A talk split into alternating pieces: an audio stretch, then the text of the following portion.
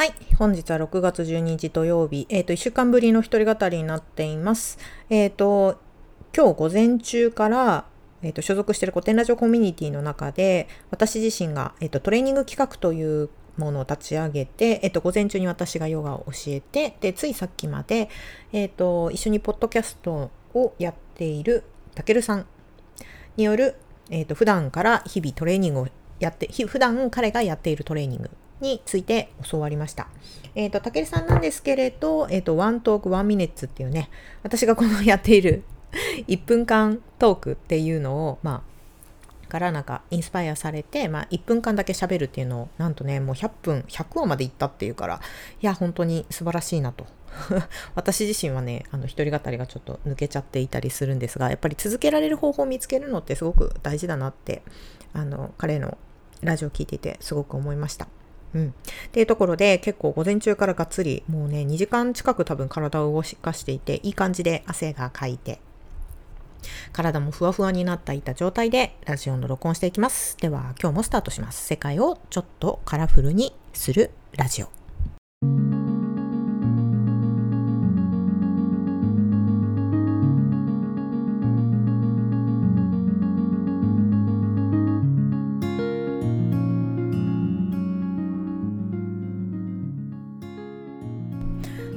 ということで、え、ー、と、一人語りをしていきたいなと思っています。はあ、体がね、動かした後でだいぶ心もリラックスできてるなっていう。やっぱり、うんと日々の中でね、本当に10分、20分でもいいから、意識的に自分のための時間、うん、それは体を動かすっていうことも含めてやっぱり入れてった方が、まあ、普段のそれ以外のパフォーマンスが上がるっていうのは、まあ、よく言われてることなんだけれどこれは本当本当ですよねってやっぱり多くの人たちがいいって言ってるものは全てが全て正しいと思わないけれどでもやっぱりそう言われてるものは一回は手出してみて自分で経験してみるって大事だなってすごく思ったりしています。はい。ということで今日は何について話そうかなと思ったんですけれど実は昨日の時点でもう一個やっている、えーと番組「スナック偏愛」が再生回数1万回を達成しました。いやほんでね1万回記念でまあ何しようかなとかちょっとまあ考えてはいるんですけれど、まあ、それは一旦置いといてえっ、ー、とやっぱりすごく嬉しいですね。どこかでもお話ししたことあるんですけれど、うんと、私がポッドキャスト始めるっていうきっかけになったのはやっぱり古典ラジオのあの企画されてまあ、実際に自分でレコーディングもやってたくさん番組を持っている、まあ、樋口塾塾長の樋口さんの、まあ、鶴の一声みたいなところで始めたことがあってでその時の本当に樋口さんの一言がまずは出してみることとあとはそれがどういう反応があるのかっていうのをあんまり気にしすぎるなっていうこと。でどうせ誰も聞いていないんだから自由にやれみたいなことをやっぱり言っていたのは最初の頃本当1年近く前のことなんだけれどまだ覚えていてでやっぱりそれはすごく意識し続けてるんですよね。うん、どうしてもやっぱりこう周りの人が例えばねポッドキャスト始めたりとかしてすっごくセンスがいいとうわすごいなと思ったりだとかあの逆に自分がうまくいかなくてあのうまくしゃべることができなくて落ち込んだりとかまあなんかあんまり外には出さないけれど意外とそういうなんか心の中での葛藤とかはやっぱり生まれがちになる、うん、だからこそその樋口さんが言ってくれた一言まずは周りを見るなまずは出してみようっていうところは常にこうなんだ立ち返る場所の一つになってるなっていうのはすごい見てて思うんですよね。まあとは言ってもえっ、ー、と1万回達成したのはやっぱり嬉しい。うん、先先月ぐらいかな。先月の末ぐらいからおいい感じで伸びてきてるなっていう実は気配があってうんと来年来年じゃないや、えっと、来月実はスナック部屋が1周年になるんですけど、まあ、それまでにもしかしたら達成できたらいいなっていうふうに、まあ、自分の中で密かに思ってはいたんだけれど、まあ、予定よりかなり早く1万回再生することができて、まあ、どのそれがどのぐらい聞かれてるのかっていうのはわからないけれど少なくともそれだけ誰かがポンって。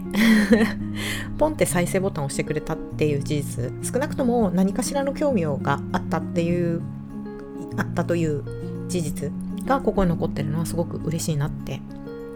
思っています。うん、でまあその嬉しい振り返り嬉しいなっていう自分の感想も言いたかったんだけれど、えっと、今私この自分で話してる一人語りのラジオとこのラジオの中でやってる対談とあとスナック偏愛っていうまあ3パターンやってるなと思っていてでまあ一人語りっていうのはやってる人も多いと思うんですが自分の普段考えたり気がついたり思ったりしたことを話をする。自分の日常を切り取って自分の言葉にして出すっていうこと。で対談っていうのは誰かと話をしていてそこから生まれる化学反応だったり話が転がっていく流れみたいなところを楽しんでいく。で私の場合はそこで相手の面白いところにちょっとでも触れに行きたいなっていう、まあ、自分の中での密かな目標があるので、まあ、そのために何ができるんだろうみたいなことを考えながらやっている。で3つ目がスナック偏愛ですね。でこれはあのどんどん どんどんなんか参加してくれる人たちが本当にガチで勉強していってあのクオリティコントロールとは何ですかみたいなことも最近言ったり言われなかったりするんですけれどえっとやっぱりね、えっと、全部タイプが違うんだなって思うんですよ。あの思考の使い方とアウトプットの仕方がやってることは似たように見えて全然違う。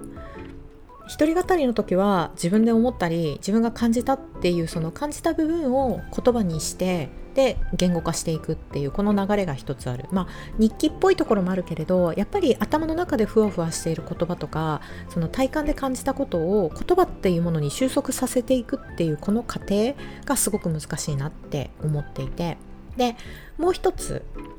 が対談ですよね。この対談も、まあ、どこかで喋ったことあるんですが、まあ、対談する上でだいぶすごい準備してるんですねって言われるんですけれど、うんと、それもやっぱりあんまり準備をしないで相手と対談をしちゃうと、なんだろうな、うんと、普段喋ってるおしゃべりとまた違うんですよね。これを聞いてくれてるっていう人が、それが一人でもいるっていうのであれば、その一人の人のために聞いて、あ、何かしらこの一緒に対談してくれる人のエッセンスみたいなものを拾えるようなそんなそんな内容にしたいなってやっぱり自分の中ではあるからそのために何がしたらいいんだろうっていうことで 普段ね今までやったことがないような,、まあ、なんか相手のことすごく調べたりだとかえっ、ー、とそこから自分で問いを作るみたいなところをやってみたりしてで実際に来てもらってもう本当にまあ編集してるとはいえその時に何が起こるのかわからないってある意味ライブ感みたいなところを楽しんでみたり。でそこから生まれてみたものを自分でまた一つの形としてこう、まあ、一旦はアウトプット、まあ、世界にリリースするっていうこの流れ。で3つ目が偏愛ね、うん、偏愛は最初は最初の流れはあの、まあ、一緒に参加してる古典ラジオのコミュニティのリスナーさんと一緒に何かを作っていくっていうのをテーマにしていて最初はみんながうんと思ったり感じたり自分が大事にしてること。まあ偏愛ということなのでね自分の一番偏った愛を語る。でそこから見えてくるその人自身のことが分かればいいなっていうテーマで始めてはいるんだけれどえっと、偏愛を語るって難しいんだなって、まあ、自分私もねここでここのラジオの中でこの偏愛を語るっていうことを、まあ、意外としていないなっていうのを指摘されたりとかして思ってはいるんだけれどえっとねうんと偏愛っていうのは一旦は、まあ、私がねあこれ面白そうだなとかこういう切り口だったらもしかしたらあの人が集まるかもしれないなっていうところでこうポンポンって浮かんだものっていうテーマの枠を決めてこの枠の中で自分が調べてあの自分の切り口で喋ってくださいみたいな形で結構お願いしちゃってるんですよ。なのでうんと一緒に参加してくれてたり発表してくれてる方一緒に番組作ってくれるっていう人はその投げられたテーマの中でまず自分は何に興味があってっていうところを調べなくちゃいけない。でそこから自分で興味のあるところをまず探しに行く、うん、で探しをしに行った上で、うんと、自分が今度人に向けてアウトプットをしなくちゃいけないっていうこの3段階のすごい難しさがあるんですよね。でまず探しに行くっていうのも大変だし、で、そこから本とかを読んだりだとか、まあ、文献を調べに行って、で、さらにそれが聞いてくれてる人たちがいる、まあ、もしくはこの一緒に、まあ、最近録画する時って6人ぐらいで喋ってるけど、その6人の人たちに向かって喋る、伝える、自分が調べたこと、面白かったことここだよっていうのを伝えてまとめていくっていう、この作業っていうのは、まあ結構ね、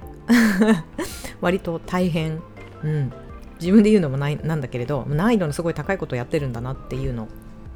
に気がつく。だけれどこの偏愛のテーマ、まあ、自分で好き好きにだけ好きだけ、うんと、自分の好きにだけ好きなものを学んでそれをシェアしようっていう風に、まあ、だんだんちょっとずつコンセプトが変わってきてるんだけれどえっとね一回やってみるとねその後にあ意外とで自分ができなかったなってその自分自身の新しい発見もあるしじゃあ次だ次自分があったらこれをやってみようみたいな感じでなんだろうな。新しくまた別のチャレンジをしたい。もしくは次だったらこういう形でやるっていうことでなんか新しい次のこうチャレンジの見え方があるのが逆に面白いし大変だなって思うんだけれどでもなぜかその場に呼ばれるとやってしまうっていう。なんだろうな。あの1回参加する参加して2回目声がかかるとあの多分その参加した時にやってみる経験自分がその場所で、えーと、しゃべるって1回目初めてやった時の経験とその周りの人たちとのその場で得られる情報量とか受け取る情報量が結構自分の想像してるのと結構違っていてあ次はこういうことやってみたいなっていうような気持ちになれるのかなっていう、うんまあ、これはなんかお前がそうやって作ってるんじゃねえかっていう部分もあるし逆にそんなにハードル上げるんじゃねえよっていうのもあるのかもしれないけれどなんか気がついたら私が思っていたところよりも周りの人たちのおかげで私自身が引っ張られている。うん、で私もあそこまでやらなくちゃいけないんだなっていうふうにだんだん自分の中でやっていくことが増えていって実はね来週も収録が1本あって多分私の持ち時間って今回喋らないけれど、まあ、前座をいただくのでおよそ5分ぐらいなんですよ。だその5分ぐらいのために一体私は何冊文献を読もうとしてるんだろうっていうような状況に今陥っていたりとかする、うん、だからじゃあこの経験ってどこに役に立つんだろうって言ったら正直言うとわからないんですよ。これがどこにつながっていくのかっていうのは全くまだ見えなくて。ただ今現時点でとりあえず1万回、うん、と達成をしたっていう上で見えること、うん、それは本当に最初に始めた時とはまるで違ったところにやっぱり連れてってくるんだなっていう。半年記念の時にもこの話は喋ったんだけれど今改めて自分のやっていることの形が変化していく。でもちろん一人でやっていることもそうなんだけれど、えーと巻き込ん巻き込んじゃってる人たちもしくは一緒に何かを作ろうってやってくれる人たちのおかげで結構自分で引っ張られて成長してるんだなっていう気づきがありますよね。うん、結論から言うと偏愛を語るって本当に難しい。特にね自分がなかなか触れたことのない分野だったりすると本当に難しいんだなって思ってます。ね富樫義弘の話だったらもう永遠に喋れるのになっていう。でもそれもやっぱり自分が小さい頃から触れてきて常に考えていて何回も読んで何回もいろんな人と話し合ったからできるわけであってあのそれ以上にそれと同じぐらい何かを伝えるっていうのはやっぱり触れる経験とそれなりの思考が必要なんだなんだなっていうのをまた改めて思っているところです。はい。というところで本日はここまで。また次回お会いしましょう。お相手は沙織でした。